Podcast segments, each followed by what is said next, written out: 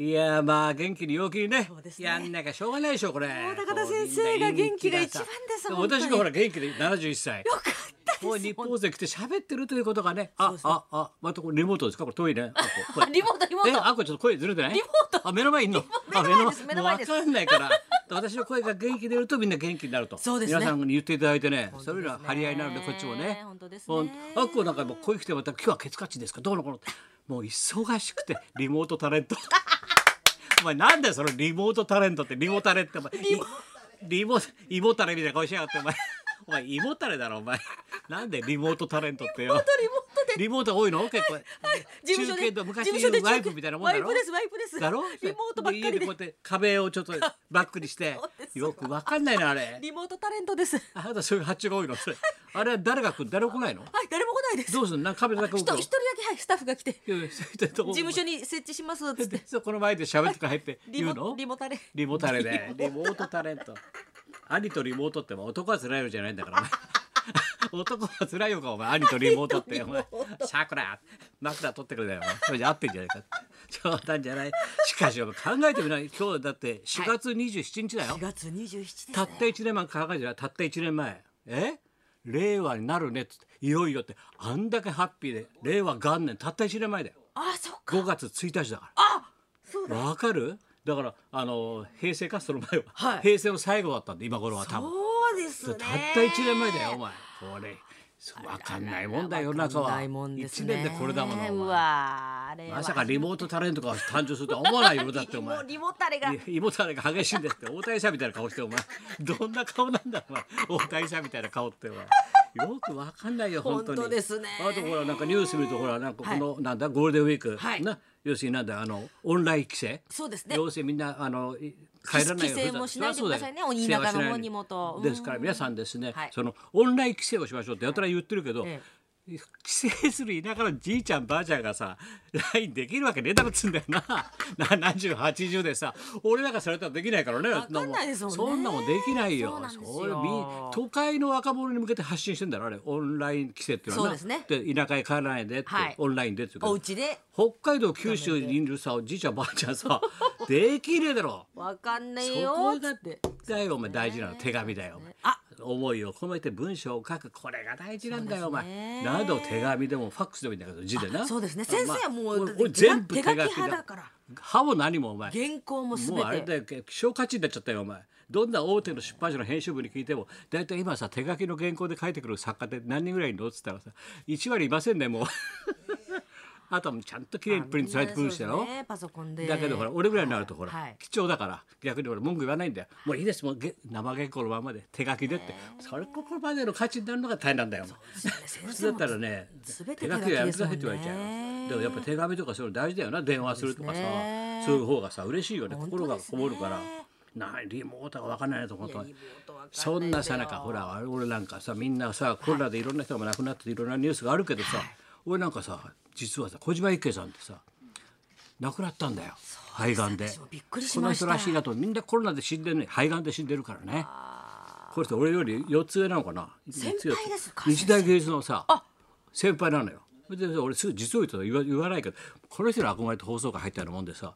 この人は喋りが軽くて面白いねもう DJ のすごいです先生最高なのよパックインミュージックとかだら日大の芸術のはい放送学科ってとこでさ、俺もそうなんだけど日大の芸術の放送だから俺らが卒業してるから学士様だからねブロードキャスティングの俺分かるよお前ら分かりしてるけど俺学士だよ放送学の学士様だから学士様もうほもうブロードキャスティング分かってんだよ全部実はお前分かってるでそうなんだよで小島一慶さんね尊敬してねだから吉田照美さんとかあの辺の世代はみんなそうだと思うよ、パックインミュージックでね面白くて軽くて速くて面白かった本当にね実は憧れてたね DJ ですよねそうでまあちょっとスキャンダルでもってパッと仕事なくなってからそのまんまなんかねなかなか仕事に恵まれなくての気の毒なびっくりしこまとした最後はなんか俳句作ってたらしいけどないやー一慶さんはね俺ちょっとショックだなやっぱりねえ若うん々しくてそんなさなかだよお前元気になりま大変だよ今日のファミリーヒストリー お前ぜ放送絶対しないだろうと思う時期が時期だからさお前神田伯山なんかやるわけねえじゃねえかお前放送よお前って言ってたんでみんなでさ「まあ、時期が時期だよ」っつって言ってたんだよそしたらみんなからさ昨日さみんなファックスとか電話でさ「先生明日やりますよ」明日先生のファミリーヒフストァリミーリーヒストリーとんでもない先祖が見っかりましたよすごいのが見っかったと。ご先祖にすごいよ。だって最強だ。これ今白石田君のさ格闘技好きだからさ、はいこの人はすごい人なんですよってさ、これ人類史上最強の男って言われてんだよ。お前ブラジリアン柔術の父前田光代。これの血を引くんだから。えだからあいつ最強の男なんで実は。格闘家 格闘が格闘だもうイラク戦なんかみんなが憧れたこの形元の形が白山の先祖なのよ。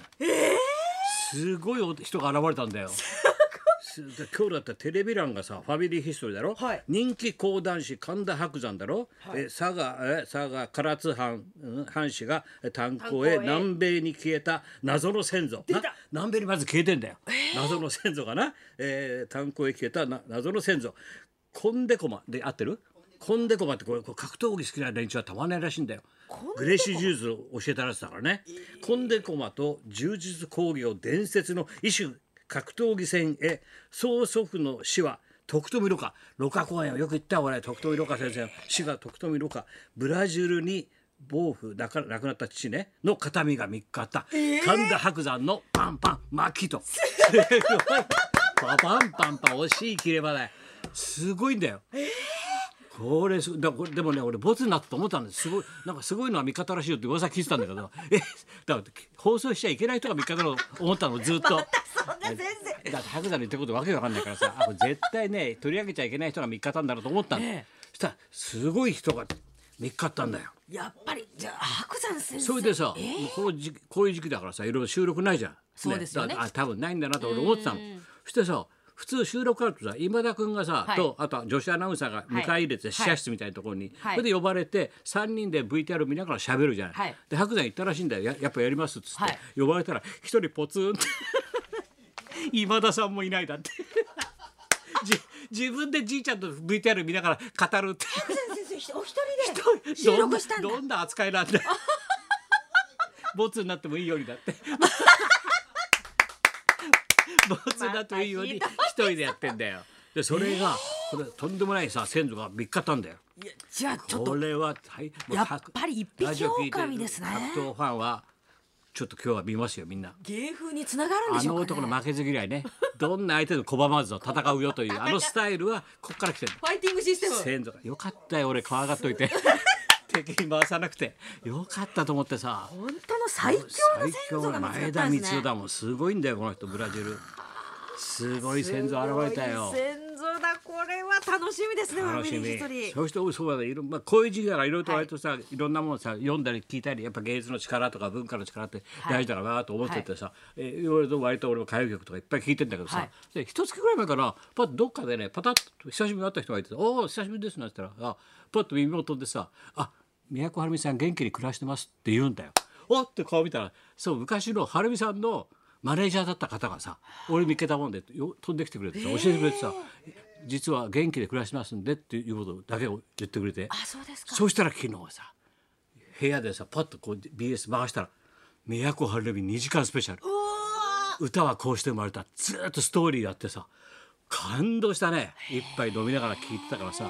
すっごいタイトル「宮古春日熱唱再び」だよ名曲はこうして誕生したこれがすごいんだよだから2015年に、はいあのそーっと今ねそうですね休止したじゃない、ーでアナアナウンサーの子もさ「宮川亜美さんこれ時期だからもう一回ねこういう歌を聴いて元気になります」いいねやっぱり全くね俺生まれ年が一緒なんだよ先生とどそうなんだよだから22年から同い年22年そうそうはい22年の2月でしょ春美さんあ23年の2月俺が23の6月だからそれでなんだかんだ話がさ合うんでさしょっちゅう来てもらってたのそうですねここビバリーにもねしょっちゅう来てあだって伊豆大島まで一緒に行ってるからねで向こうから放送してるから二人で「文雄と晴美文雄と晴美」なんてさうですあよのねあんこつばきの火が立ってさああ市川翔介さん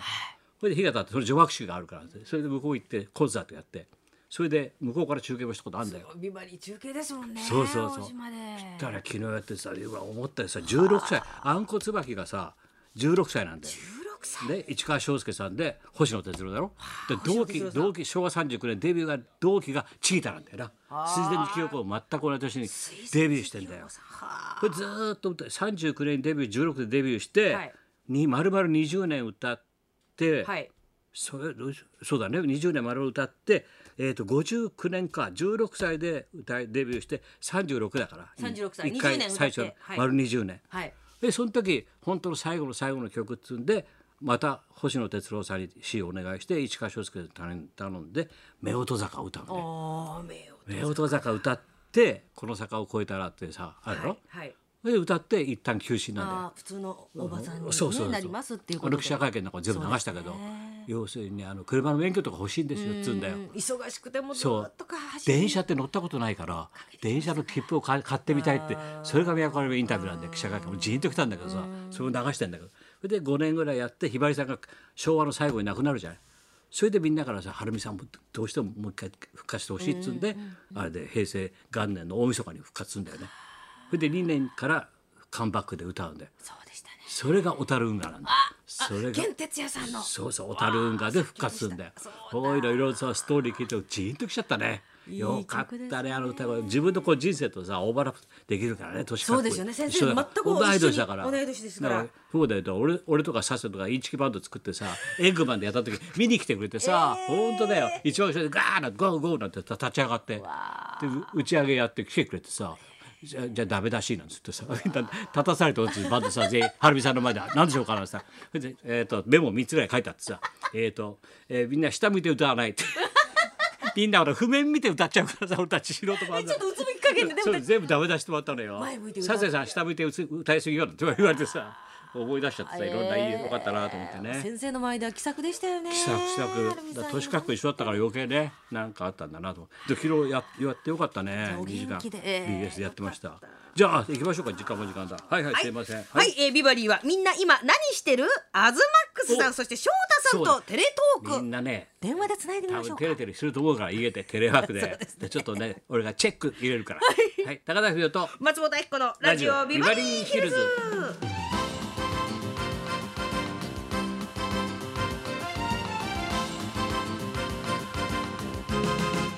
それじゃあ12時台は、あー誰のところに電話するかわかりませんといきなりいきなりいきなり松村かもしれ ないしなちゃんかもしれませんよ 絵頭かもしれないそうですねわかりませんはいそんなことで今日も1時まで生放送